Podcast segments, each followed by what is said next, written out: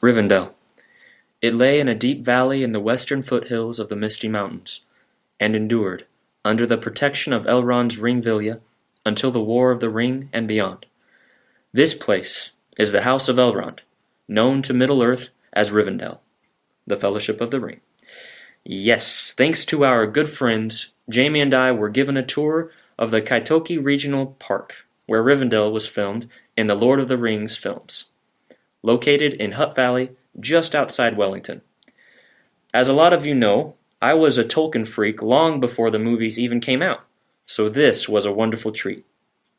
It was exactly how I imagined Rivendell would be.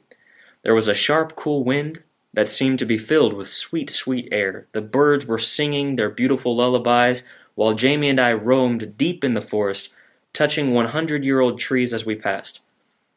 Occasionally there would be a break within the forest only to reveal massive waterfalls falling down the cliffs below. I began to feel the spirit of the nerd awaken inside me. I felt as though I could run through the forest at top speed, slaying the orcs and riding my noble steed. I could feel the magic of the elvish kingdom. Then I blinked and saw Jamie smiling at me and my childlike imagination. I was not in Rivendell or Middle Earth, just the closest thing. It's a good thing, too, because I'm pretty sure that if I saw an orc in real life, I'd wet myself.